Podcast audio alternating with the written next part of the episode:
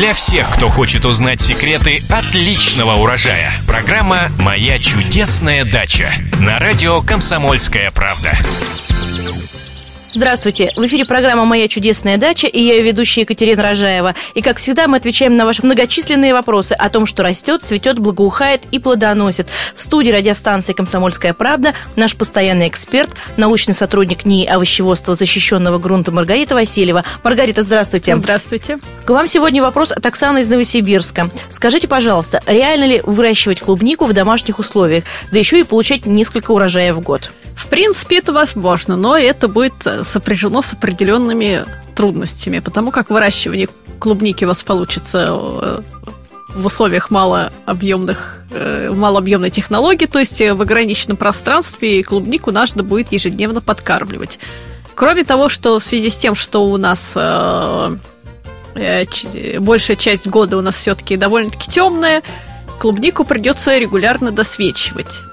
А, кроме того, придется и поддерживать оптимальные температуры для роста и развития, и э, все-таки какой-то период покоя так или иначе у нее будет, если только вы не будете использовать ремонтантные сорта. Вот. Но как это в принципе возможно, но довольно-таки тяжело. Я считаю, что гораздо проще ее посадить все-таки на огороде. Не, вообще, а чем ее подкармливать, чтобы она ежедневно подкармливать? Но ее не ежедневно, ее придется, скорее всего, поливать раствором, слабым раствором, слабо минерализованным раствором комплексных минеральных удобрений, подкармливать ее. А, рыхление. рыхление, поливы. Борьба, скорее всего, будет и с вредителями, потому как у нас в квартирах очень часто заводится паутинный клещ вот, который поражает... Это бич растений, да, да, да он поражает комнатные растения, но в отсутствии комнатных будет поражать и клубнику, если он будет где-то по соседству. А, и больше всего, конечно же, клубника будет страдать от недостатка света, особенно если подоконники не очень хорошо освещены, а это, как правило, так и бывает зачастую, редкость у кого подоконник хорошо освещается. А, кроме того, я говорю, продолжительность э, светового дня очень маленькая, и маленький приток солнечной радиации в осеннее и зимнее время у нас, и в начале весны.